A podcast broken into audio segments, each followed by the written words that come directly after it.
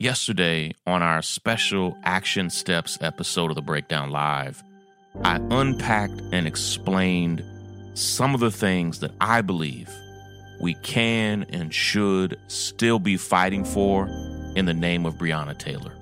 I believe there are actually clear paths to being able to still hold these officers responsible, and there's some real change that we can fight for in her name. Let me unpack and explain it. Listen, all is not lost. These battles are never easy, and I've seen families sometimes have to fight not for months, which is what we've been fighting for, but for years before they actually got a breakthrough. Let's keep fighting. Let me unpack and explain some action steps, some principles and policies and changes that we can all be fighting for. This is Shaun King. You are listening to The, the, the breakdown. The, the, the, the breakdown. The, the, the, the breakdown.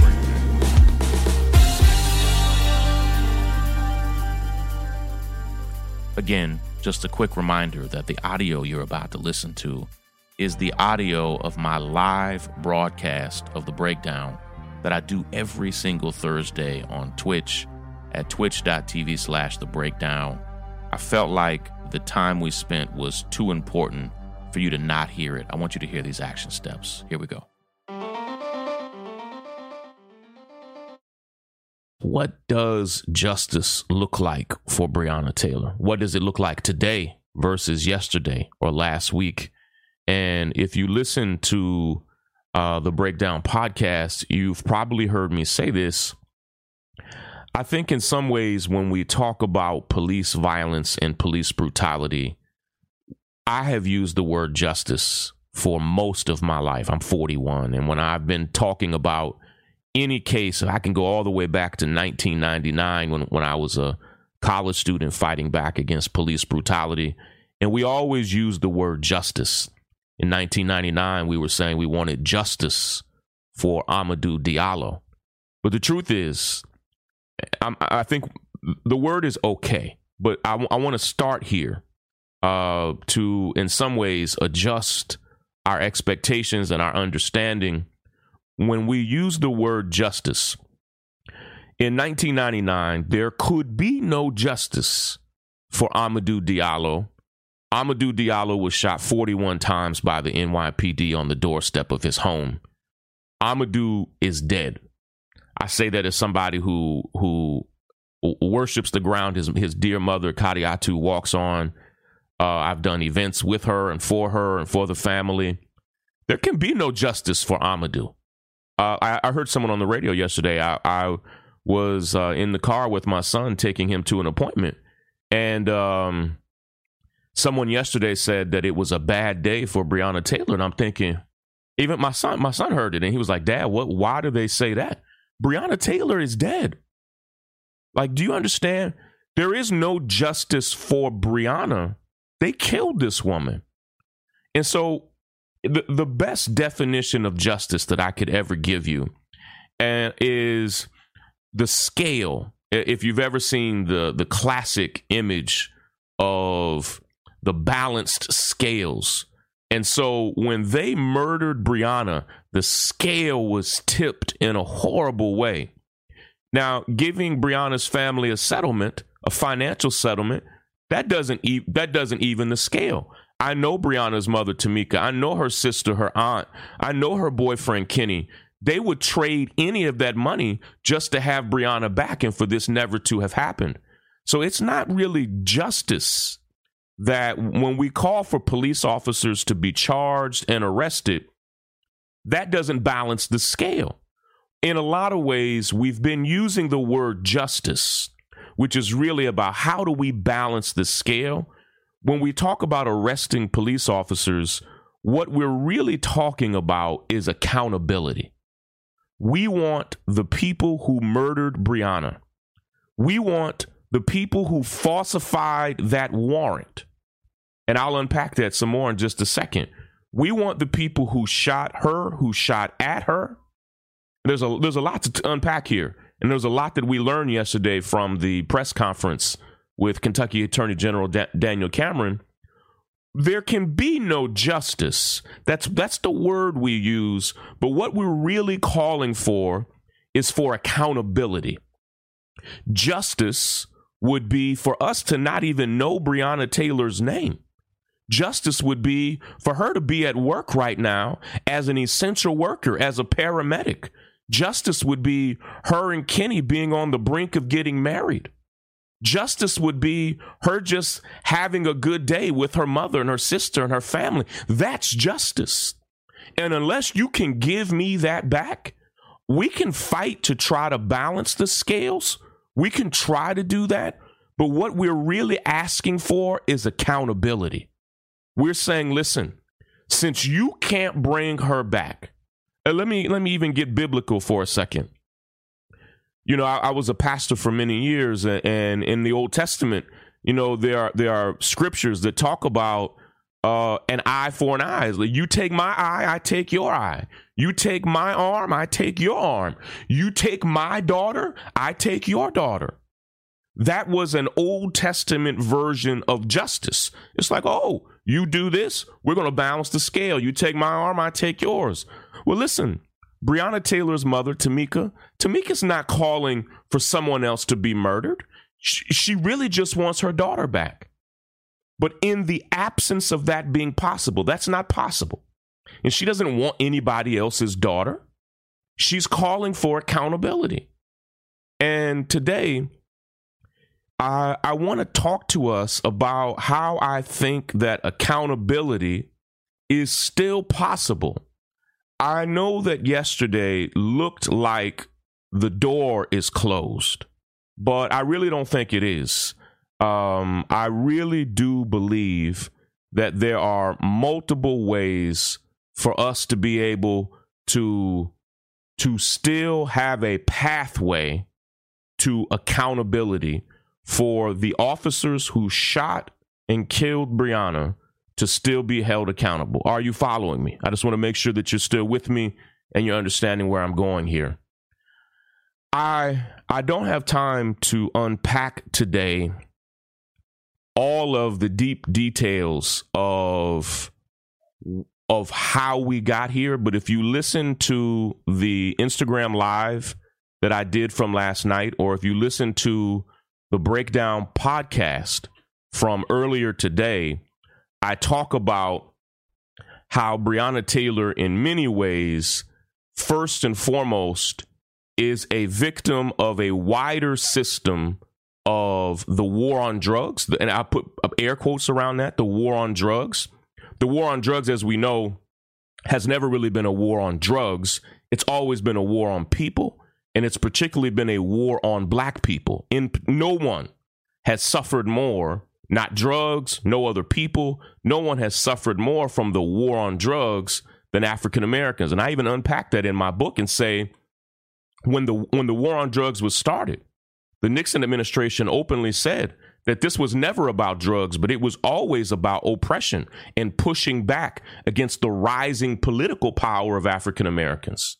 And if you've ever heard me unpack this on the Breakdown podcast, I say in great detail that these no knock warrants, where they raid people's homes in the middle of the night while they're sleeping, police don't do that in the zip codes they live in. They don't do that in their neighborhoods. They don't do that to their cousins or grandchildren or mothers. They don't do that. They do these midnight raids when people are asleep they do those almost exclusively in black and brown communities. That's true in Louisville and it's true in your city and state. And at the root of the war on drugs is not some compassionate feeling about wanting people to be healed from drug addiction. That's where you get treatment. This is about punishment, it's about a punitive form of oppression. And what we understand is that there are many specific people who were and are responsible for the murder of Breonna Taylor. And I think you have to start first and foremost with who falsified the warrant that even gave police officers permission to be in her home. As you've probably heard me unpack here before. On the warrant, it says that Louisville's postmaster general said that drugs were being mailed in and out of Breonna Taylor's home. Well, Louisville's postmaster general went on the record as soon as that warrant was made public and said, I never said that. And he not only said, I never said that, the Louisville's postmaster general went on to say, no one else could say that but me. He said, there is no other postmaster general other than Louisville's postmaster general who could tell you that. And he said, not only did I not tell you that, but we had no evidence that anything like that was ever happening. And when they did raid Breonna's home, and I've actually seen the the literal crime scene photos, they tore that home up. One, there are bullet holes everywhere. They're uh, sorry to be graphic, but there is blood everywhere, and they tore everything up desperately. I mean, police were desperate to look for a a particle, a speck of anything illegal. And they could not find a thing. Not only were was there no drugs being mailed in and out of her home, the postmaster general said it never happened. There were no drugs in her home. There was nothing illegal in her home. Both Breonna and Kenny don't even have criminal records. Neither one of them even broke a law. Not before that or on that evening. They did nothing wrong. Even when Kenny shot at police, they were plainclothes officers who broke into his home in the middle of the night with a falsified warrant. He didn't even know they were police. Hell, when Kenny called 911, he still didn't know it was police. They clearly shot and then got the hell out of there. There are a lot of questions. But let me explain some, and I want to spend the next 35 minutes really unpacking the action steps that I think we can take. And I'll take all of your questions as well. Hey, everybody, we'll finish the episode in just a moment, but I want to share a quick word from one of our favorite sponsors. Listen, if you're an OG listener here on the breakdown, then you've heard me talk all about my Helix Sleep mattress. It's so quality, it's so comfortable. It's one of the favorite things that I have in the entire house. Now, Helix has gone beyond the bedroom to make premium, customizable sofas. They've got armchairs and love seats all the way up to an eight seat sectional. So there's something for everyone. And the website is super easy to navigate. And my sofa arrived actually just within a few days. I love it. To find your perfect sofa, check out allform.com slash breakdown.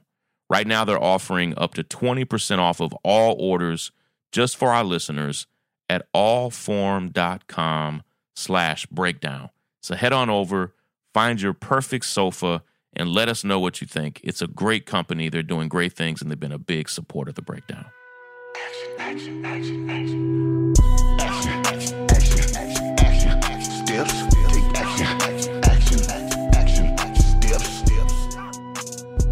So there is a lot that can still happen. And I want to give you some hope right now. Now let me let me be very honest to say that it is always difficult to get accountability for brutal police officers. Even in the worst cases, uh, you may remember that no one was held accountable for the murder of Philando Castile what I think is one of perhaps the most egregious police murders in our lifetime. No one was held accountable. No one was held accountable for murdering uh, Tamir Rice. No one was held accountable for murdering Eric Garner. I say that to say accountability is always difficult, but it is my responsibility. It's the responsibility of the Grassroots Law Project. It's the responsibility of my friends at uh, Until Freedom, who I love and am, am so very grateful for their dedication and hard work. My friends at Until Freedom literally moved their offices and headquarters to Louisville, and they're still there fighting for justice for uh, for this family and for accountability for this family. And and we all know that justice and accountability is always hard to come by. But let me unpack what I think some steps are that we can take And then even let me give us some suggestions as well of some things that I think we should consider.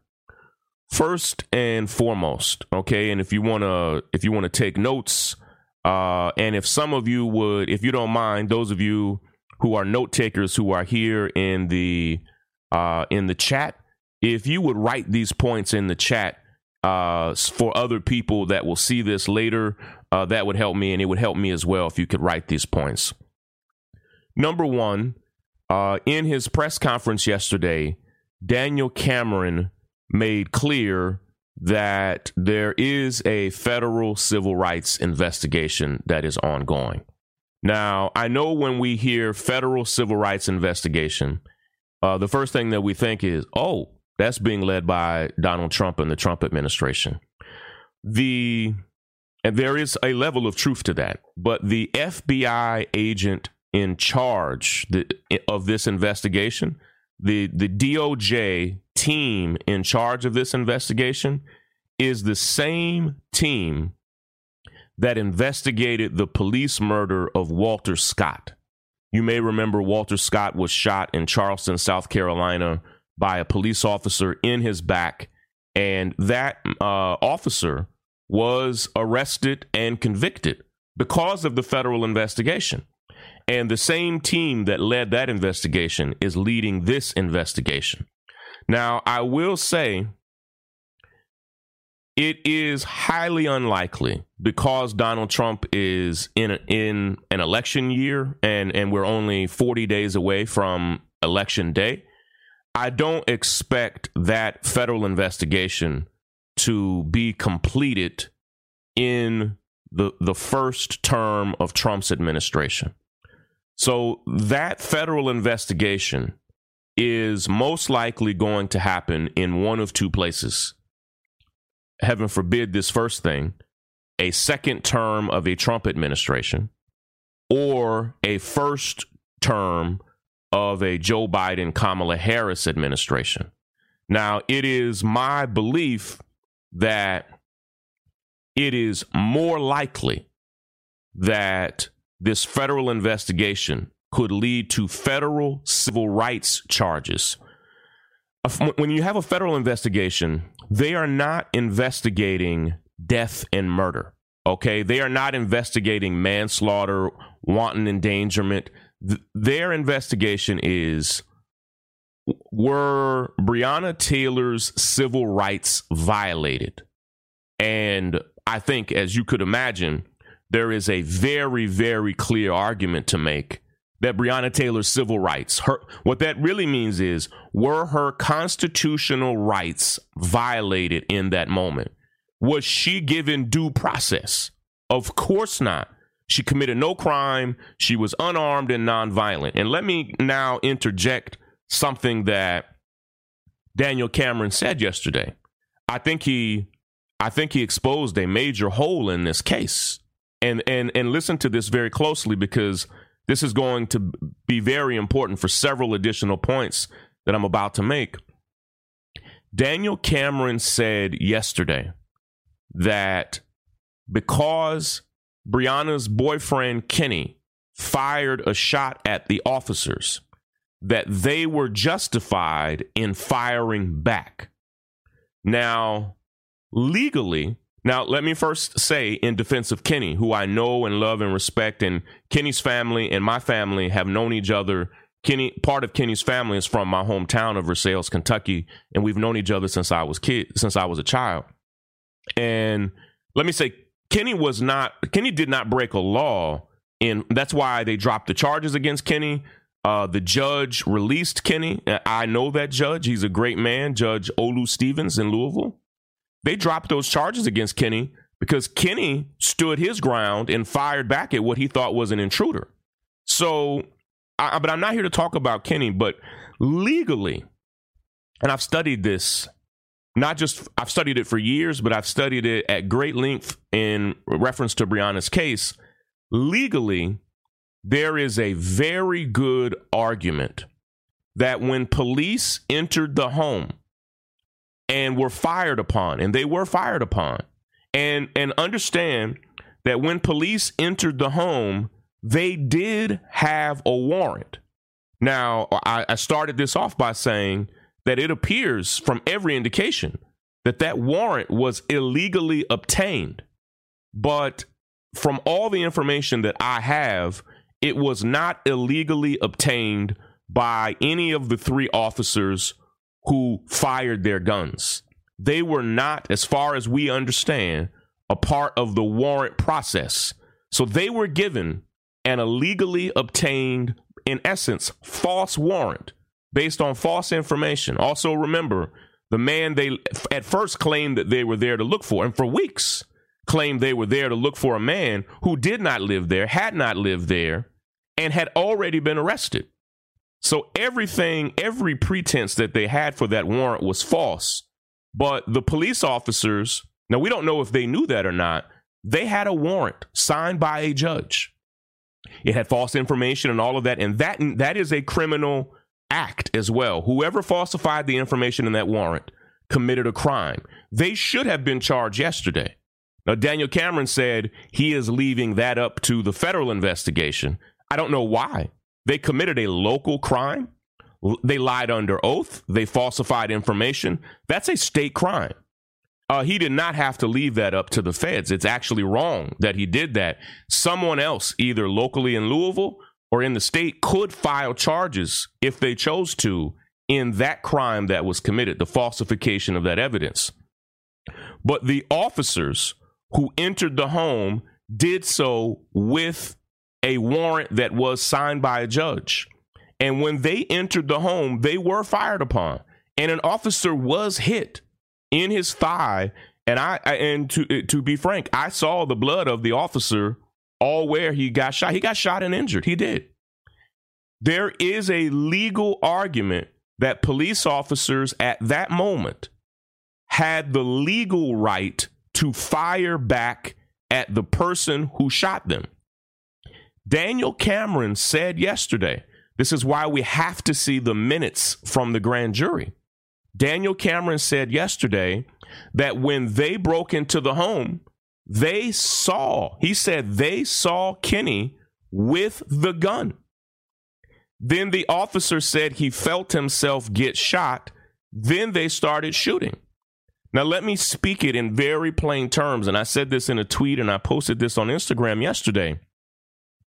If person A, okay, if person A does something that makes officers A, B, and C fear for their lives, officers A, B, and C do have a legal right to act out in response to person A directed toward person A.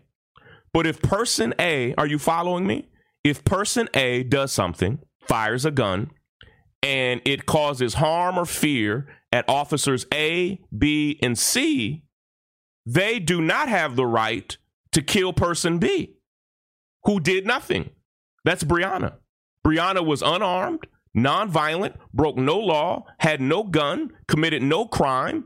There, were, there was nothing she did. She was completely innocent. So, in any situation, if person A causes police to police A, B, and C to be afraid, they don't then have the legal right to kill person B or C or D or F. They only have the legal right to cause any harm or to use force against person A. Do you understand what I'm saying? I'm saying legally. That's not just ethics and morals. When when someone causes the police to be afraid, they do have legal privileges to cause harm to person A. But if person A scares these police, they don't have the right to harm person B. They do not. It is not legal. Breonna Taylor, here's the thing. If you, it's not all adding up. Listen to me. If you saw Kenny with a gun and believed that he shot you with that gun, and then you then fired between the three police officers, they fired 30 shots how did they not hit Kenny? Why did six, at least six of those shots hit Breonna If you knew it was Kenny, why did you shoot her?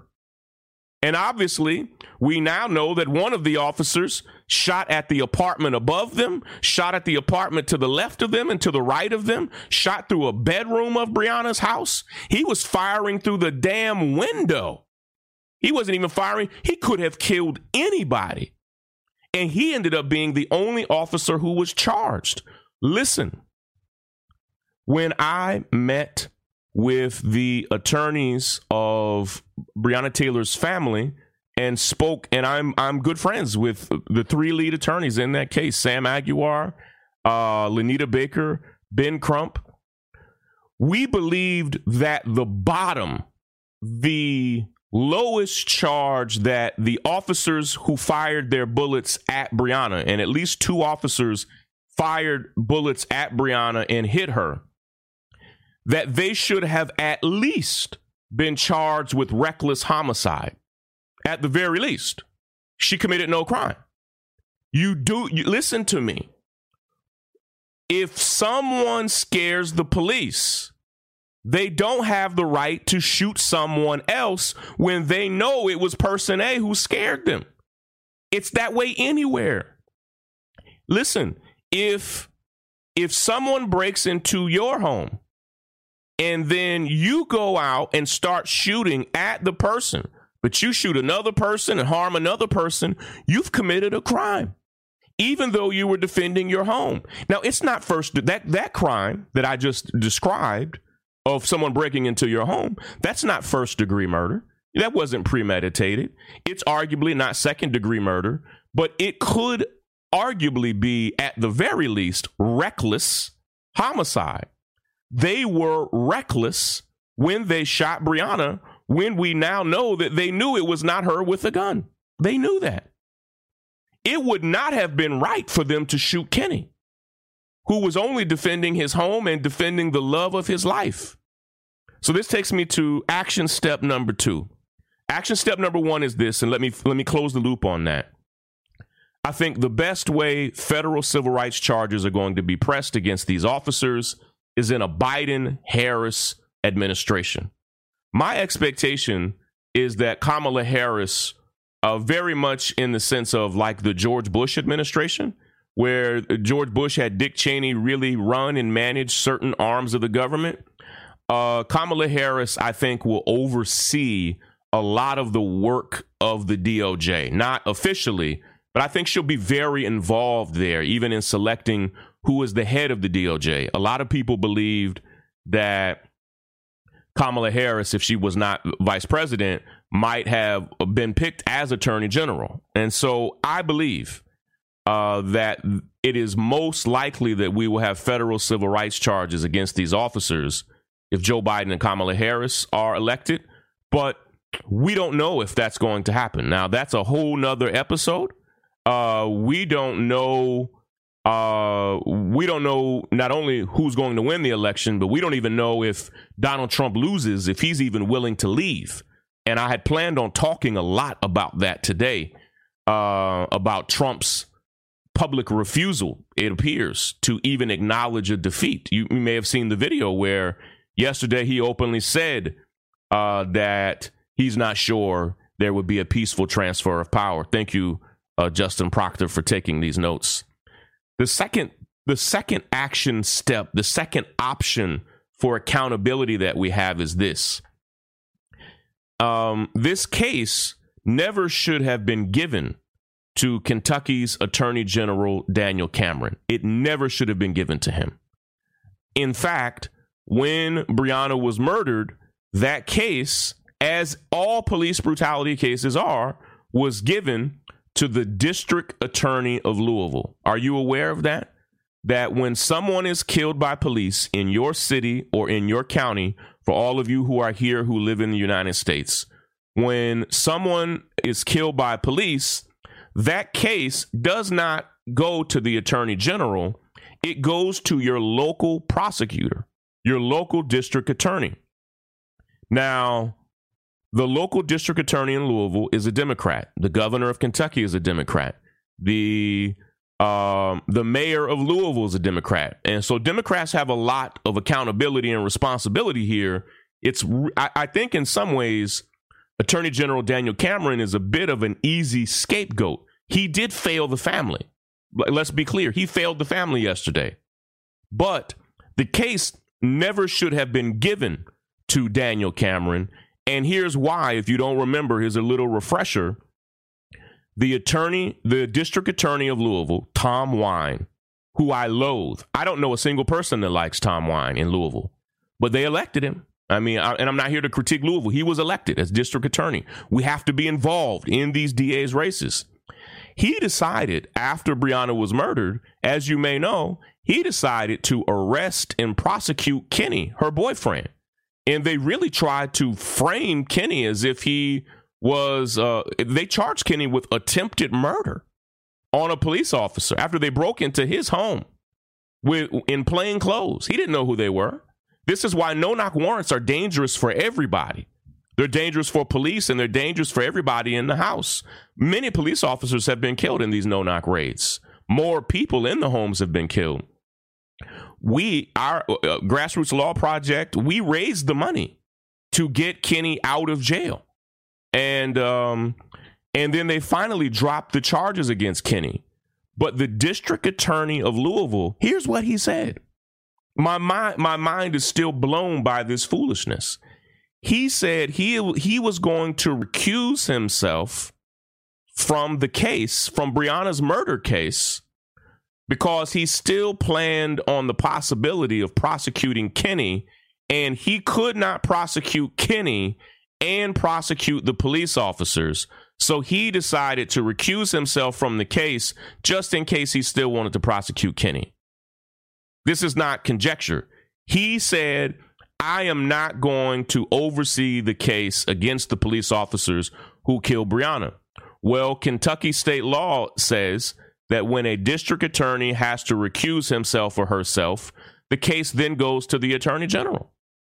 And and Louisville's Democratic District Attorney, Tom Wine, he knew that when he recused himself, he knew the case would then go to the Republican AG. He did that. That was his decision. Like, this is why when I say police brutality is bipartisan, it is. Democrats and Republicans failed this family. This wasn't just Trump. This wasn't just uh, uh, uh, Kentucky Attorney General Daniel Cameron. That Democratic district attorney was literally one of the first Democrats to fail this family. Well, here's the action step there are two or three ways that the district attorney's office of Louisville can still charge these officers. So this can be 2A, 2B, 2C for those of you who are taking notes. The district attorney of Louisville today could say, I am appointing a special prosecutor from my office to oversee this case. Here's why you can let, let me even go back a step. You, you are probably familiar with the legal term double jeopardy. Double jeopardy is it, it states that when you are charged with a crime and then found not guilty for that crime, you can't be charged with that crime again. That's double jeopardy. You've already been found not guilty.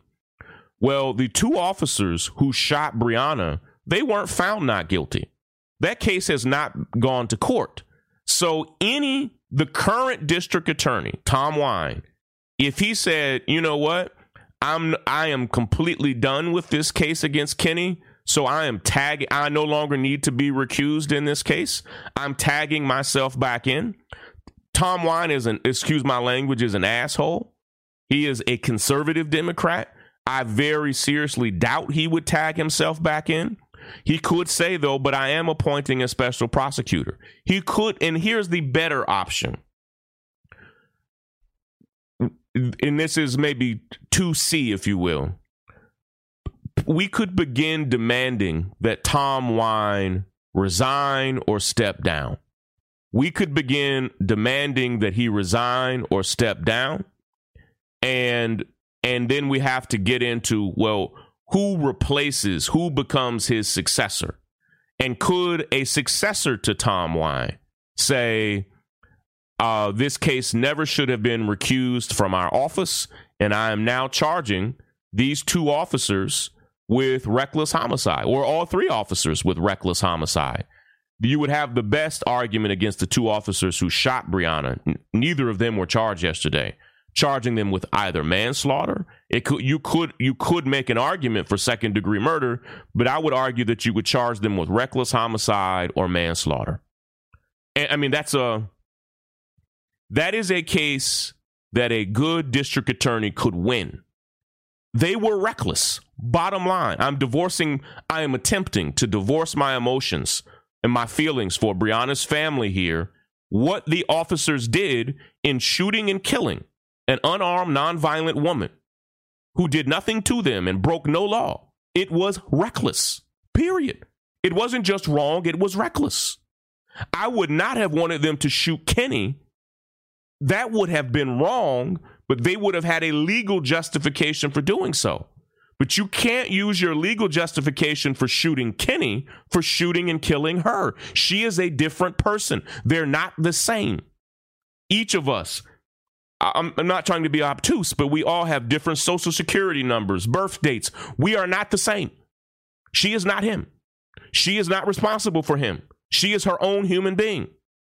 What happened there was reckless, period, point blank.com. It was at the bare minimum reckless homicide.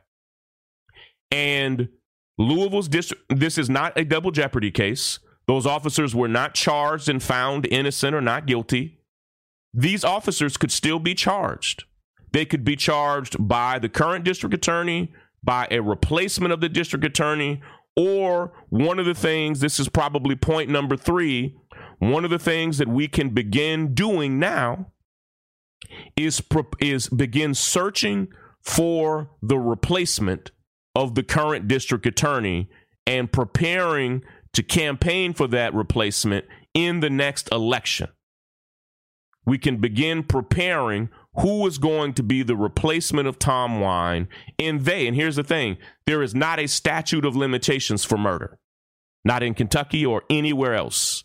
It's one of the few crimes that does not have a statute of limitations. And so you can charge these officers in two years, in five years, in 10 years. And we need to begin putting in place the pieces to make sure that we either with the replacement of Tom Wine or in the next election that we elect someone who says, Yes, I have reviewed the facts of this case and I fully damn intend on charging these officers. Period. And we can do that. We can do that. We should do that. Now, fifth, uh, uh fourth rather, is a more macro point. Louisville did something beautiful, and I'm thankful for our team at the Grassroots Law Project and for activists and organizers locally there on the ground, and, and for Breonna Taylor's family and legal team who fought for this, and for the bold city council members who sponsored this. Louisville already passed what they call Breonna's Law, banning no knock warrants in the city becoming only the second major city in America to have a complete ban on no knock warrants. All those cities that you told me you're from, your city has a ban on no knock. Your city, uh, rather, does not have a ban on no knock warrants. Almost every city in the country still allows them. They are they are fundamentally racist. What I mean by that is they are only applied and used. They don't use them in wealthy zip codes where wherever wherever the wealthiest neighborhoods are in the city you're from, they don't do no knock raids there. They don't break into people's homes at 1 a.m. or 2 a.m. in the middle of the night. They don't do that in the wealthy zip codes of your city and county. They don't do that. They rarely do no knock raids. Raids in the middle, no knock raids are almost exclusively done in the middle of the night. Again, they're dangerous to the police officers and they're dangerous to everybody in the house. I've seen uh, little kids like Aiyana Jones, an eight year old girl who was murdered in a no knock raid. I've seen grandparents, grandmothers, and grandfathers, other children, aunts, uncles. I've seen so many people killed in no knock raids. And let me be clear even if you're doing a no knock raid for any crime, it, even the person who perhaps say was guilty of that crime, they don't deserve to be killed in a no knock raid. Say say there were drugs in a home. People don't deserve to be killed over that. They deserve due process. No knock raids are violent and dangerous, and they're almost exclusively used in zip codes that police officers don't live in. Louisville, which has Democrats and Republicans on their city council, a bipartisan city council, voted unanimously to ban them. It blew my mind. I thought it might go down party lines. Every single person on their city council said, no, we're done with this. That no knock raid, I don't want to say it's destroyed Louisville because Louisville is still here, but it has turned this city upside down. It, it, it, they're so ugly and so dangerous. And banning no knock raids won't bring, when we talk about justice, it won't bring Breonna back, but it will prevent some future people from being killed in that same way. Does it stop all police brutality? No, but stop thinking of it like this. If a solution doesn't solve all of the problems, it doesn't mean it's still not good for the one problem it solves. We should all be fighting to ban no knock warrants to pass what we call Breonna's Law in your city. And we want that. I want to support that. I want me and all of you, I'm looking at your names and comments right now. I want all of us to be fighting for this together in your city. Tell me the cities that you're from again. I want us to do that in your town. I want your city council to pick that up. We can do that. And I would say last in in the end we this is my fifth and final point we have to com- yes in all of these cities in san diego and merced and west palm beach and nashville oklahoma city portland spokane vancouver baltimore kansas city damn sure in patterson inglewood milwaukee las vegas deep in mississippi in arlington in San Rafael, Orlando, all of these cities in Trenton and Champaign and Riverside and Oakland and Baton Rouge, we need to ban no knock one. You need to, you need to begin fighting. Not I I can support you, but all of you who are listing your cities in Cleveland and Atlanta and St. Louis, I can support you, but if you want Breonna's law to pass in your city, you're going to have to lead that fight. And what I know is the passing of Breonna's Law in Louisville gave Breonna's mother a great deal of pride and peace. And that's something worth fighting for. And here's my fifth and final point we have to radically reimagine public safety. Drugs need to be treated with treatment. Mental health needs to be treated with treatment. We so many things are getting police sent to homes for mental health, for drugs and other issues when police don't even need to be there. Literally, we need to radically change how we approach homelessness. Yesterday in San Clemente, you'll see on my Instagram timeline, in San Clemente, California, police shot and killed a homeless uh, black man who people said was legally blind. And he was unarmed, and, and really just because they were policing him, this man needed medical assistance, help, support. Instead, officers with guns began wrestling with him and putting their hands all over him. And he hated it. He kept saying, Please get your hands off of me. And if you've never worked with unhoused, homeless men, women, and children, often they are very protective of their physical boundaries because, in, in some ways, everything they have is their body. They have no home. They often have very few possessions. They do not like to be touched unless they offer it. I've, I've had this uh, this experience. I've, I've worked at homeless shelters. I've interacted with homeless um, men, women, and children my entire life. They're very protective of their personal space and boundaries. But armed police officers don't need to be the first responders to a homeless crisis. There are trained people who can do that. Have you seen the 13 year old boy who had autism, who was shot a dozen times by police? That boy needed a damn nurse and was shot a dozen times in the back. He is still in the hospital. A white child. We need to radically reimagine policing so that we have, if right now in our country, there are tens of millions of interactions over the course of a year of police with people. That number needs to come down and down and down. Police only need to be interacting with someone homeless when there is a grave risk of violence. Only need to be interacting with someone having a mental health crisis when there is some grave risk of violence. Otherwise, send a trained medical team there. Because doctors and sometimes little bitty nurses handle this stuff every day in hospitals. Sometimes people need medicine, they need treatment. So we need to take those number of interactions with police way down.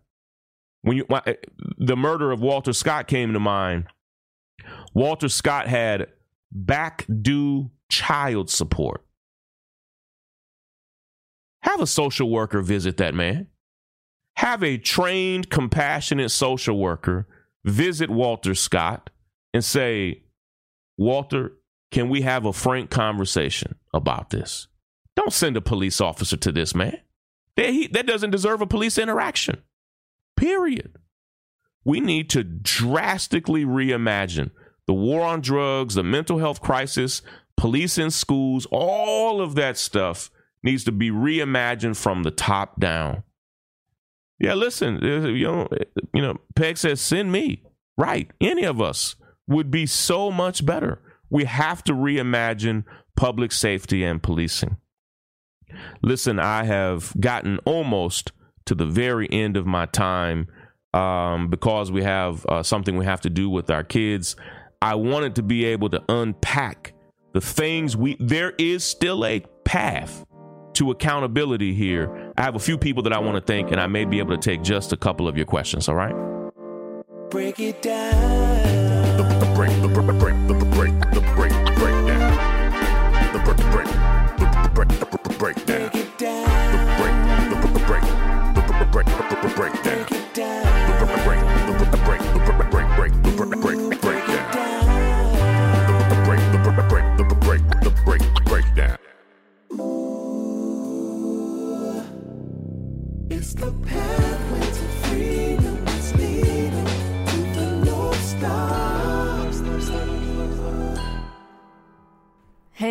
is Brandon Janice, and I'm the host of Sick Empire, a brand new podcast brought to you by the North Star.